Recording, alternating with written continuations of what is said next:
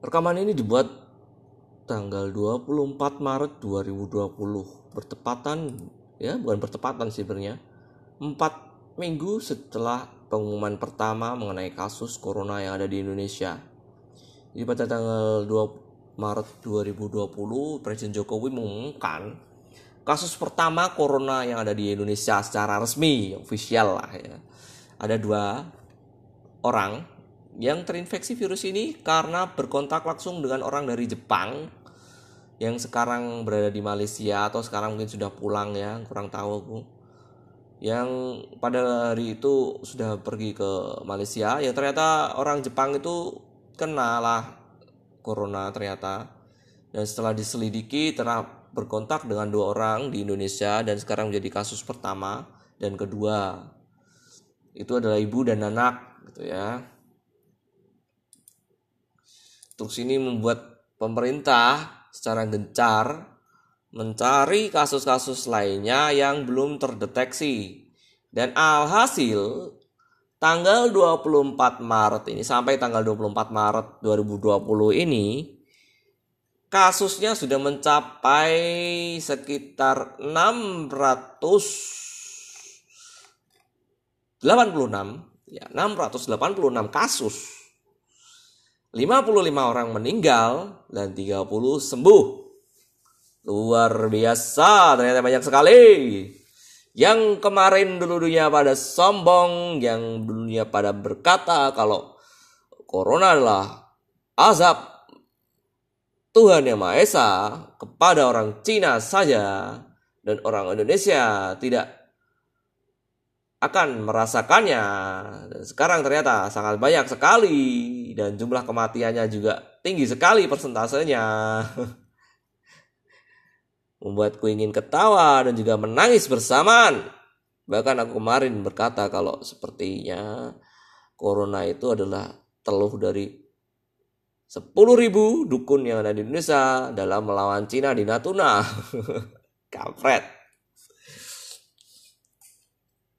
Sekarang ini benar-benar sebuah wabah pandemi yang sudah menyebar seluruh dunia. Ada beberapa kota yang sudah lockdown uh, negara itu saja seperti Filipina, kemudian Italia, Cina, Cina awal sekali itu Cina dan sekarang sudah banyak yang sembuh di Cina itu ini Cina sudah mulai selesai ya, mulai turun. Dunia baru mau naik. Jerman sudah mulai mulai uh, lockdown gitu ya. Korea Korea sudah sih sudah enggak sih mungkin ya sudah terkontrol lah. Jepang juga sudah terkontrol karena mereka cepat sekali tindakannya dan Indonesia telatnya sekarang ya. Sekarang ini 686 kasus ini belum mencapai puncaknya. Jadi masih naik nantinya. Dan aku yakin puncaknya ada di pertengahan April atau akhir April sebenarnya pertengahan sampai akhir April. Dan korbannya dan kasusnya nggak bakal ratusan lagi kalau menurutku. Sudah capek ribuan kasus Kasus terbanyak berada di Jakarta. Tentu saja teman-teman ibu kota kita men. Yang sekarang menjadi kasus positif corona paling banyak di tanah air.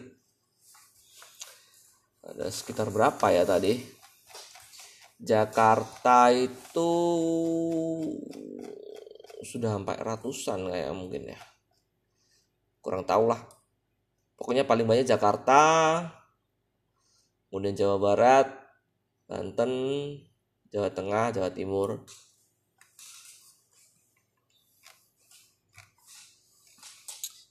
Virus yang awalnya hanya muncul di Cina sekarang sudah menyebar di seluruh dunia menjadi pandemi, virus wabah.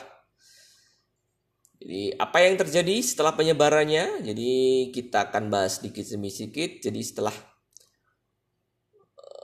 kasus yang pertama dan kedua bertambah menjadi 6 kasus, kemudian 17 kasus, kemudian 20 berapa gitu lupa, 30 berapa. terus mm, langsung menjadi 50 berapa kemudian 70 berapa 80 berapa 100 berapa naiknya banyak-banyak sedikit ya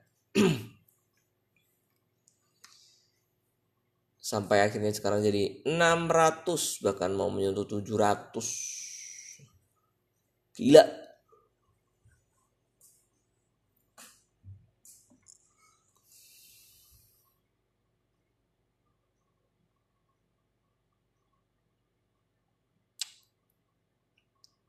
Yang salah siapa sekarang? Tidak ada yang disalahkan, men. Tidak ada yang namanya wabah. Pas penyebaran wabah itu, itu yang salah siapa? Itu tidak ada, men. Nggak ada yang salah. Kecuali orang yang menderita.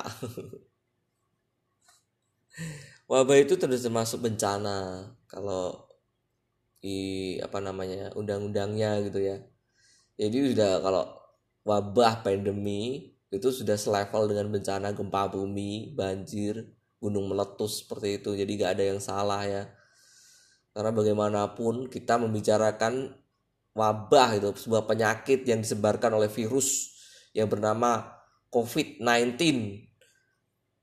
Ya gampangnya kalau kalian nggak tahu COVID-19 ini coronavirus lah yang bahasa terkenalnya coronavirus tapi COVID-19 aja lah kita bahasnya di uh, di sini. COVID-19 itu virus besarnya itu lebih kecil daripada debu. Ya. Kalau kalian mencoba mat sampai mati untuk menghindarinya itu tolol namanya. Gak akan bisa menghindari sesuatu yang lebih kecil daripada debu kecuali memang tindakan-tindakan preventif. Karena memang penyebarannya sangat cepat sekali dan kita tidak tahu siapa yang menyebarkannya kalau sekarang ini ya kita kontak dengan orang yang kelihatannya sehat bisa saja dia bisa menyebarkan karena memang virus ini uh, inkubasinya 14 hari men. Jadi kalian sudah kena virusnya ya intinya kalian sudah kena virusnya. Cuma kalian masih kelihatan sehat itu loh selama 14 hari. Bahkan mungkin kalian cuma gejala-gejala ringan saja yang kelihatan. Itu masa inkubasi maksudnya seperti itu. Dan tapi kalian bisa menyebarkan gitu loh itu yang mengerikan karena inkubasinya yang lama ini yang membuat susah untuk pendeteksinya gitu. Pendeteksiannya ini susah gitu. Nggak seperti kayak DBD yang kalau DBD itu kan kelihatan kan panas tinggi berapa gitu. Terus kemudian kondisi tubuh seperti apa trombosit turun. Kemudian apa namanya pada hari berapa itu uh, panasnya naik sampai mentok nanti kemudian turun. Terus kemudian masa kritis kemudian naik lagi dan inkubasinya kalau DBD itu cuma beberapa hari saja flu flu aja loh ya. SARS flu dan SARS itu aja kan cuma beberapa hari 3 sampai 4 hari ya. Tapi kalau uh, COVID-19 atau corona ini itu 14 hari main baru bisa detek, uh, dideteksi kalau kalian terinfeksi gitu loh. Ini yang benar-benar susah ya pendeteksiannya ini sekarang sudah ada di Indonesia. Bisa dibilang telat sekali ya. Karena dikiranya virusnya hanya sampai berkutat di Wuhan di Cina. Ternyata sudah sampai di Indonesia bahkan Itali yang sudah tertutup sekarang di lockdown. Itali itu benar-benar hancur men. Itu juga uh, ketololan orang dan kegoblokan warga masyarakat itu sangat membantu dalam penyebarannya.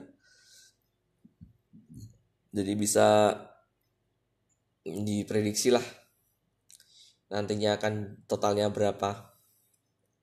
Bahkan sampai detik ini pun masih ada orang yang nggak percaya kalau ada virus corona gitu loh. Gobloknya seperti itu. Jadi apa yang terjadi? Setelah kasus pertama dan kedua naik naik naik naik akhirnya masker yang diduga dapat mencegah virus ini harganya mahal sekali sekarang. Pada masker ya, masker itu satu kotak dulunya itu 20 ribu men. yakin lah masker sekotak dulunya itu satu kotak itu dua puluh ribu sekarang satu kotak itu ratusan ribu anjing nggak itu itu di karenakan ya orang panik buying men ya, orang itu melakukan pembelian karena panik gitu. Karena diduga masker bisa mencegah virus penyebaran virus. Jadi orang-orang yang punya duit memutuskan untuk beli untuk dipakai sendiri ditimbun di, uh, di, dipakai sendiri timbun. Dan ada orang-orang yang benar-benar laknat orang-orang ini mencari kesempatan dalam kesempitan ini. Karena barang itu dicari dia nimbun kemudian dijual lagi dengan harga yang mahal. Akhirnya seperti ini sekarang. Setelah masker ya setelah masker. Terus kemudian eh, karena jumlah penderitanya atau jumlah orang yang terinfeksi pasiennya semakin banyak beberapa daerah memutuskan untuk memasukkan kejadian ini menjadi kejadian yang luar biasa gitu kan akhirnya mereka melakukan peraturan daerahnya masing-masing untuk membatasi kegiatan warganya yaitu melakukan distancing social social distancing ya social distancing. Jadi untuk menjaga jarak antar sesama manusia karena virus ini penyebarannya melalui kontak. Kalau kita tidak bertatapan langsung, tidak bertemu langsung kepada penderita, kita tidak akan terkena gitu loh. Tapi siapa tahu gitu loh. Kita nggak tahu gitu siapa yang menderita, siapa yang enggak itu kita nggak tahu gitu loh. Makanya yang susah itu, makanya dilakukan social distancing. Ini social distancing itu menjaga jarak dengan orang-orang lain yang ada di sekitar kita tujuannya agar kalau kita terkena kita nggak menyebarin ke orang lain kalau orang lain kena kita tidak terkena dari orang lain tersebut jadi banyak sekali sekarang uh, sekolah diliburkan selama tiga minggu men. Sekolah diliburkan tiga minggu belajar di rumah diganti belajar di rumah. Terus orang kerja beralih ke work from home. Biasanya ini orang-orang kantoran ya yang kerjaannya itu berkutat dengan komputer berkutat dengan berkas eh, berkas-berkas lah seperti itu. Tapi untuk orang-orang yang kerja aja di jalan di kerjaan teknis-teknis itu agak susah ya jadi mereka tetap saja masuk ditambah lagi karena penyebaran virusnya itu adalah melalui kontak langsung bagi seperti flu lah intinya jadi virus ini semacam droplet ya. Ya ditularkannya dari air liur kita yang muncrat yang kita muncratkan atau uh, ingus kita yang muncrat ya. Nafas kita aja gitu loh kalau kita tiupkan ke orang, kalau kita terinfeksi, kita tiupkan ke orang-orang itu bisa kena gitu loh. Karena uh, nafas kita kan membawa, tetap membawa uap air yang kemudian membawa virus juga kan ya. Nah kan droplet kan itu nempel gitu, makanya virus corona itu nempel jadi kalau sudah nempel gitu kan kalau apa yang ditempeli itu dipegang orang sehat kemudian orang sehat itu menggunakan tangannya tanpa cuci tangan digunakan untuk makan gunakan untuk uh, ngucek-ngucek mata akhirnya kan ketularan juga kan ya. Makanya setelah masker harga yang naik sekarang yaitu adalah hand sanitizer dan eh, disinfektan. Itu yang sekarang mahal. Yang pertama, hand sanitizer digunakan untuk cuci tangan lah itu aja, membunuh virus-virus yang menempel di tangan. Padahal pemerintah itu kan ngajurkannya cuci tangan lah intinya. Cuci tangan itu pakai air itu yang pos, eh, yang eh, efektif gitu loh. Tapi karena hand sanitizer itu juga sama ya sama bisa digunakan cuci tangan membunuh kuman dengan cepat dan praktis pula Makanya banyak orang yang panik buying lagi, dia beli hand sanitizer, urung dia timbun dia pakai sendiri. Dan ada orang orang-orang yang uh, mafia masker ini tadi yang nyari keuntungan dalam kesempitan ini tadi, beli juga hand sanitizer ditimbun dijual, desinfektan juga yang disinfektan aman lah intinya kayak detol. Itu nanti kalau akhirnya bulan depan ya April nanti pemerintah bilang uh, untuk menggalakkan kebersihan diri mungkin nanti harga sabun juga akan naik kalau harga sabun naik kasihan yang jomblo. Dia nggak bisa nyabun. Akhirnya nanti gimana? Selain dari itu untuk menerapkan social distancing banyak orang-orang yang akhirnya jenuh di rumah mereka nggak nggak tahu mau ngapain di rumah selain apa namanya kerja. Jadi ya intinya mereka isolasi diri gitu aja sih kalau social distancing itu kan.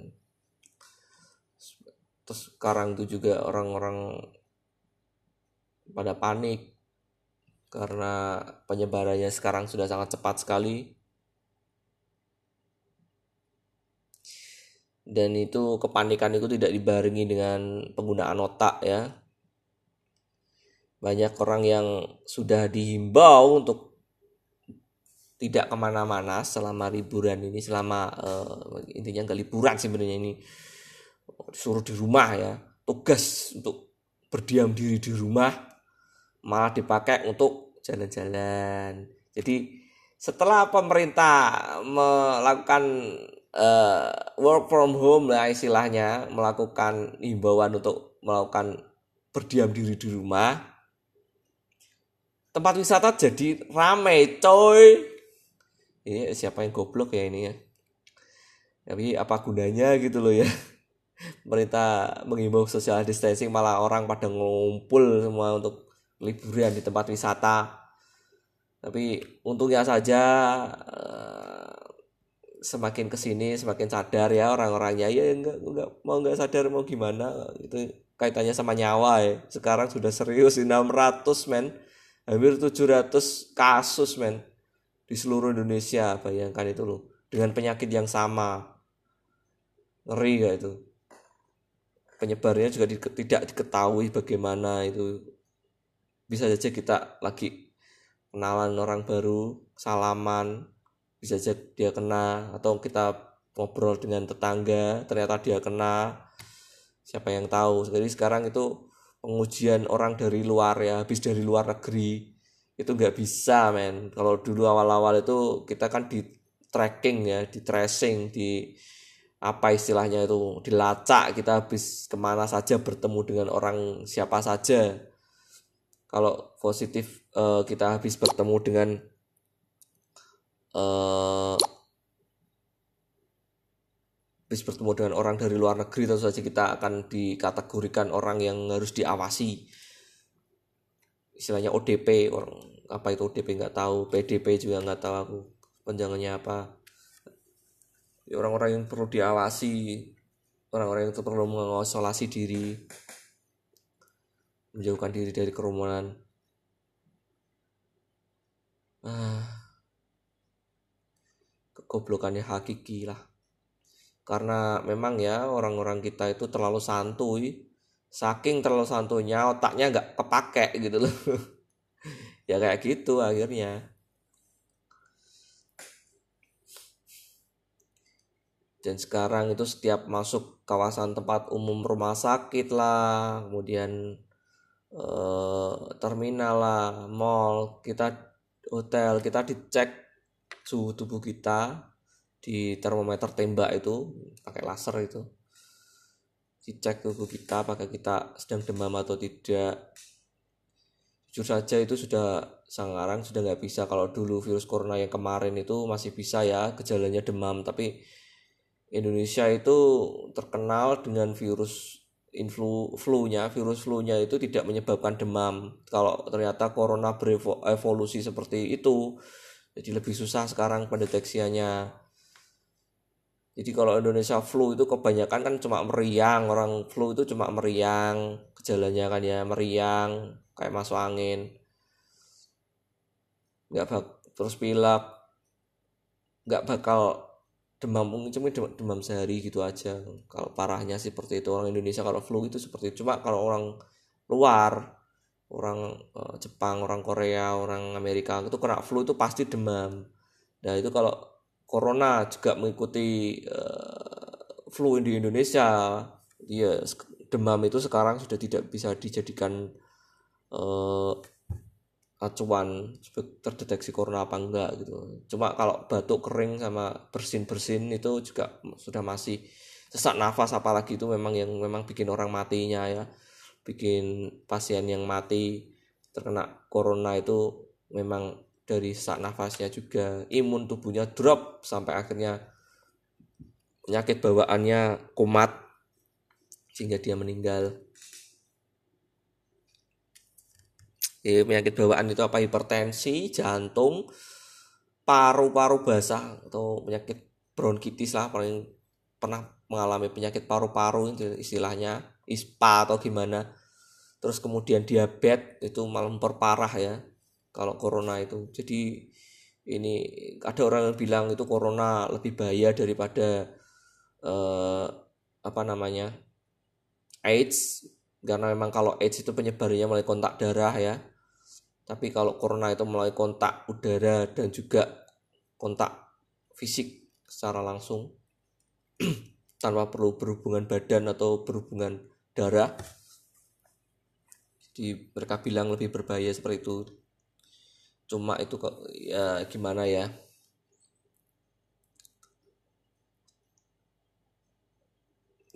Cuma kalau corona itu lebih apa ya, penyebarannya lebih masif gitu aja.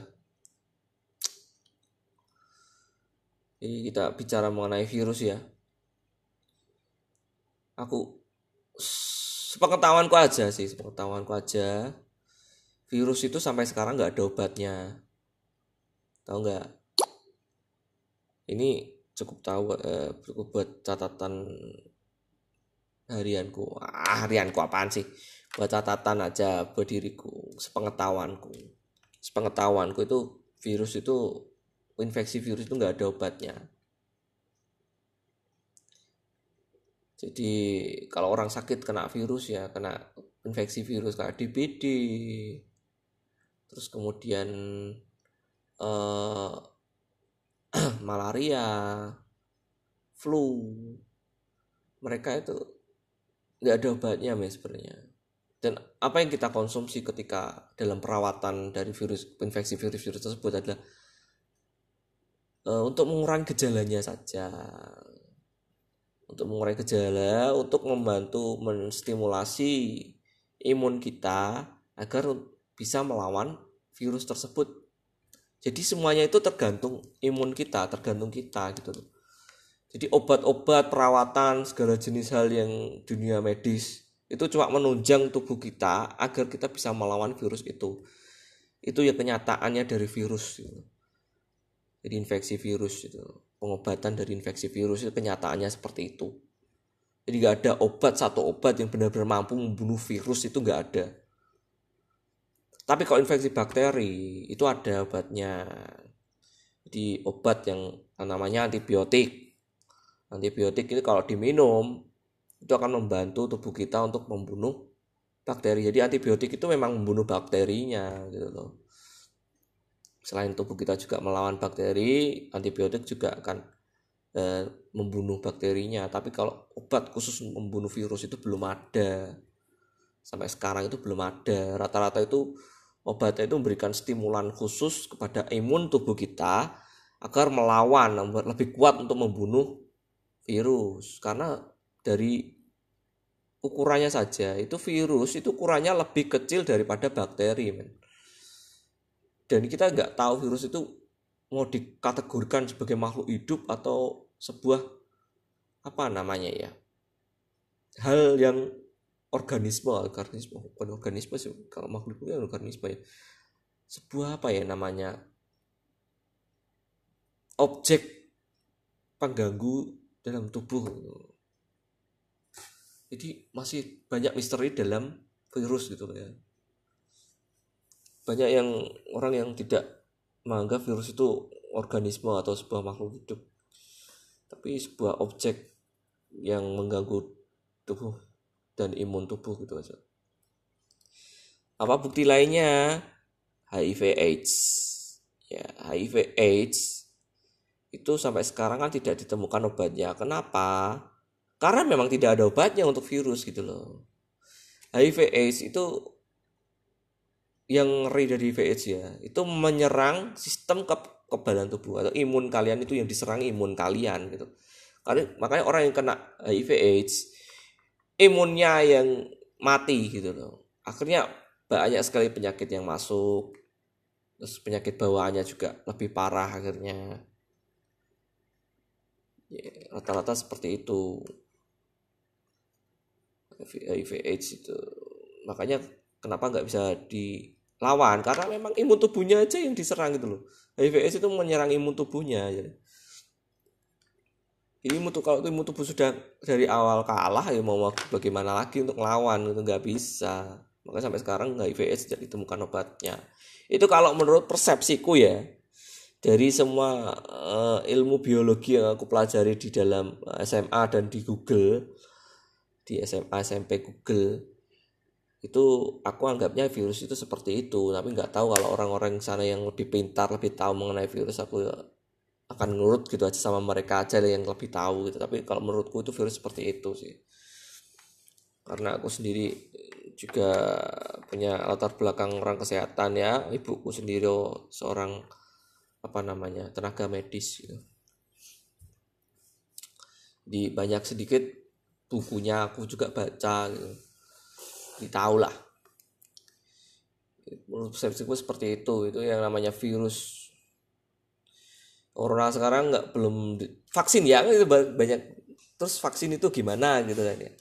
Vaksin itu sebenarnya cuma meringankan penderitaan kita aja bro sebenarnya. Gunakan untuk menderita me, ya untuk memang menstipulasi imun kita gitu loh menstimulasi imun kita agar kita kalau terkena itu tidak terlalu menderita. Seperti vaksin cacar gitu ya. vaksin cacar itu kalau sudah kita divaksin apa kita memang kan bebas dari cacar? Tidak mungkin itu bro. Impossible kalau nanti terkena cacar tetap kita kena cacar gitu cuma imun kita sudah siap gitu aja untuk melawan. Sehingga kita nggak terlalu menderita sama uh, virusnya kalau kita sudah terinfeksi gitu jadi itu namanya vaksin. Jadi vaksin itu gak di, di film gitu disuntikkan terus sembuh itu nggak bisa gitu. Kalaupun ada itu juga cuma di film. Semuanya itu tergantung pada imun tubuh kita. Jadi itulah kenapa dari kecil itu ya dari kecil aku sering baca itu untuk menggalakkan apa namanya kebersihan dan kesehatan menjaga kebersihan dan menjaga kesehatan kita. Itu aja sih. Itu sudah cukup untuk melawan virus. Dan covid covid 19 ya. Terus kemudian eh, sampai detik ini pun gimana ya? Masih banyak orang yang tidak tahu tidak mau tahu mengenai uh, kondisi yang mengkhawatirkan sekarang ini. Jujur aja bro. Jujur aja. Kalau semuanya nanti menjadi chaos semuanya benar-benar uh, tidak terkontrol duit kalian gak akan ada nilainya bro. Yakin loh kalian mau orang kaya mau orang miskin akan diperlakukan sama kalau kalian terinfeksi akan mendapat perlakuan sama. Beda kalau sebelum ada corona ya. Kalian sakit masuk rumah sakit uang kalian banyak kalian bisa masuk ke kelas yang bagus perawatannya. VIP lah. Kalian dapat beli dokter lah. Kalian dapat kalian dapat ruangan sendiri yang luas. Kalian ada kulkasnya ada kamar mandinya di dalam ada TV-nya ada AC-nya terus pelayanan 24 jam kita dapat mengambil memanggil perawat untuk mendapatkan pelayanan lebih baik. Dan orang yang tidak punya akan uh, menggunakan BPJS atau jam kesda terus mendapatkan kelas yang kelas 3 atau kelas 2 mentok ya. Itu kalau sebelum ada corona tapi kalau sudah corona seperti ini dan sudah chaos kalian akan dianggap sama bro. Uang kalian banyak uang kalian sedikit akan dianggap sama gitu loh. Bahkan kalau sudah chaos itu orang-orang akan lebih tidak rasional lagi. Penjara di mana-mana. Kalian percuma punya uang banyak kemudian akhirnya dijarah oleh orang-orang yang nggak punya gitu. Kalian nimbun banyak apa pun uh, apa namanya uh, hand sanitizer desinfektan dan juga masker pada kalau pada akhirnya kalian dijarah sama orang-orang yang menderita karena tidak kemampuan mereka untuk membeli. Jadi ya sadarlah bro. Sekarang itu yang penting itu menjaga penyebarannya gitu loh. Gak bisa sekarang itu kalian menggantungkan pemerintah saja tapi kalian sendiri pasif gitu. Gak bisa. Kalian juga harus aktif untuk menjaga penyebarannya agar tidak terlalu cepat yang dikhawatirkan sekarang itu tenaga medis tidak mencukupi banyaknya pasien itu yang dikhawatirkan karena nanti pelayanannya maksudnya perawatannya nanti kepada pasien tidak akan maksimal kalau tenaga medisnya kewalan gitu. Kalau tidak maksimal, yang sembuh nanti juga tidak akan banyak gitu loh bro. Jadi, takutnya seperti itu. Kalau pemerintah itu kalau kulihat ya, kulihat pemerintah pemerintah takutnya seperti itu. Karena penyebarannya terlalu cepat, tenaga medisnya tidak kurang ya misalnya kurang tidak memadai kurang. Fasilitas medisnya juga kurang pada akhirnya kan. Pada akhirnya nanti banyak orang yang meninggal karena tidak mendapatkan perawatan yang maksimal dari tenaga medis. Belum nanti tenaga medis juga kewalahan dia capek akhirnya ikut tertular juga. Nah ini malah bahaya. Karena pada detik ini ya sampai detik ini di video dibuat eh maksudnya video sih uh, rekaman ini dibuat sudah ada beberapa tenaga medis yang meninggal. Dan itu cukup miris bro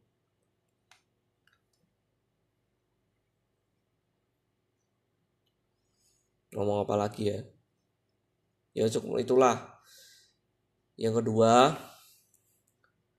ikuti saja pemerintah. Pemerintah maunya apa ikuti aja. Jadi jangan mikirlah kan nanti kalian itu benci sama pemerintah atau oh, otak kalian penuh politik atau gimana mengenai pemerintah. Pokoknya lupakan dulu ikutin aja pemerintah maunya gimana. Karena tentu saja pemerintah itu nggak pengen semuanya itu jadi kacau gitu loh. Yang dulunya pihak-pihak yang menentang pemerintah tolong untuk kalian untuk bekerja sama lah. Musuh kita sekarang itu virus bukan sesama manusia lagi bukan sama uh, lawan politik tapi virus sekarang. Jadi kita harus bersatu untuk mengatasinya. Percuma kalian kalau nggak bersatu masih nyala menyalahkan itu percuma. Yang penting kalian tetap buat kalian yang memang nggak punya kemampuan medis atau gimana atau jaga kesehatan kalian sering olahraga minum suplemen vitamin. Oh iya ini pasti nanti habis ini suplemen vitamin juga jadi langka harganya juga mahal. Aku yakin nanti UC 1000 harganya sampai 15.000 sampai 20.000 per botol. Karena memang vitamin C kan untuk menjaga daya tubuh kan ya. Sering makan buah makanya diatur istirahatnya juga cukup. Jangan nanti kalian libur malah sering begadang ngopi. Buat apa gitu loh. Malah kalian nambah-nambahin korban nambah-nambahin apa namanya pasien menderita corona. Jadi ya seperti itulah kalian harus bisa menjaga diri lah intinya. Kalau kalian sehat masih merasa sehat ya kalau kalian memang disuruh berdiam di rumah ya diam di rumah aja dulu. Keluar kalau nggak perlu penting-penting amat nggak usah keluar. Nggak usah bikin acara kajatan nggak usah ngadiri uh, apa namanya perkumpulan-perkumpulan dulu. Jujur saja ini kemarin kita nggak mau menyerang agama mana pun ya. Jadi ada perkumpulan agama satu agama ya nggak agama ya tidak menyerang agama ya nggak maksud menyerang agama aku ini. Jadi kemarin menyerang ah gimana ya ngomongnya? Salah mulu. Jadi setelah perkumpulan suatu agama tersebut jumlah positif corona oh, corona jadi naik meningkat tajam gitu kan ya. Ya pemerintah kemarin sudah mengimbau bahkan MUI sendiri menyetujui untuk meniadakan sholat berjamaah di masjid. Dan jumatan diganti dua sholat duhur di rumah jamaahnya di rumah gitu itu aja masih banyak yang menentang merasa paling benar sendiri merasa uh, paling taat sendiri gitu ya. Jadi merasa uh, tidak takut sama corona takut kok sama corona takut itu sama Tuhan. Eh bro aku kasih tahu kalau corona itu sebenarnya uh, kehendak dari Tuhan gimana sekarang? Ayo apa kalian nggak takut kalau melawan kehendak Tuhan gitu loh. Jadi corona itu bisa dianggap musibah bisa dianggap ujian bisa dianggap azab untuk bagi siapa pun yang menerimanya itu berbeda-beda ya. Jadi kalau orang yang taat beragama kita anggap aja ujian karena itu kan ya untuk yang merasa banyak dosa bisa anggap corona itu musibah atau ya bukan musibah bisa anggap kalian itu azab kalian ya untuk merasa kalian kalian yang banyak dosa atau musibah. Karena kalian seperti tidak melakukan apa pun tapi kalian merasakannya juga. Jadi seperti itulah bro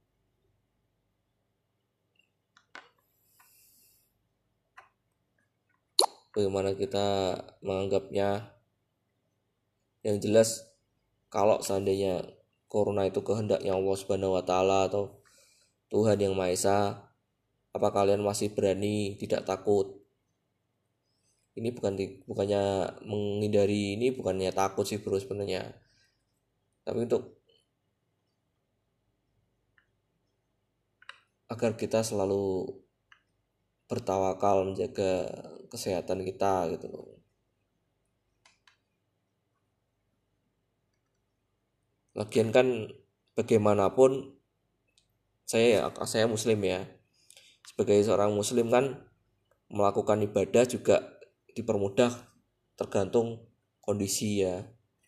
Seperti kalau kita sedang dalam perjalanan kita dipermudah sholatnya sama agama kita bisa dapat melakukan jamak kosor atau jamak apa namanya? Ya jamak kosor lah intinya. Kita dapat mempersingkat sholat kita atau e, menggabungkan sholat kita pada satu waktu. Bahkan ketika kita sakit kita dapat melakukan e, sholat kita semampu kita gitu loh. Jadi jangan anggap uh, aturan tidak boleh bukan tidak boleh di aturan untuk mengimbau tidak melakukan sholat jamaah di masjid itu seperti membuat mengkosongkan masjid menutup masjid bukan. Ini kalian tidak dilarang untuk uh, beribadah kok sebenarnya kita itu. Cuma kita dilakukan di tempat yang aman seperti di rumah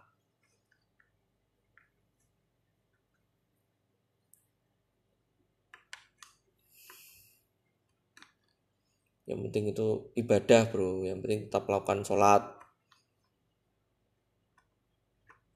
Jangan karena tidak bisa sholat di masjid terus kalian nggak sholat gitu. Maksudnya gimana sih? Gitu.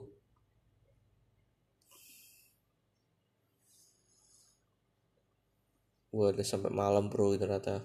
Aku bikin ini. Nggak sadar ya. Tak kira mas sudah uh, baru jam berapa?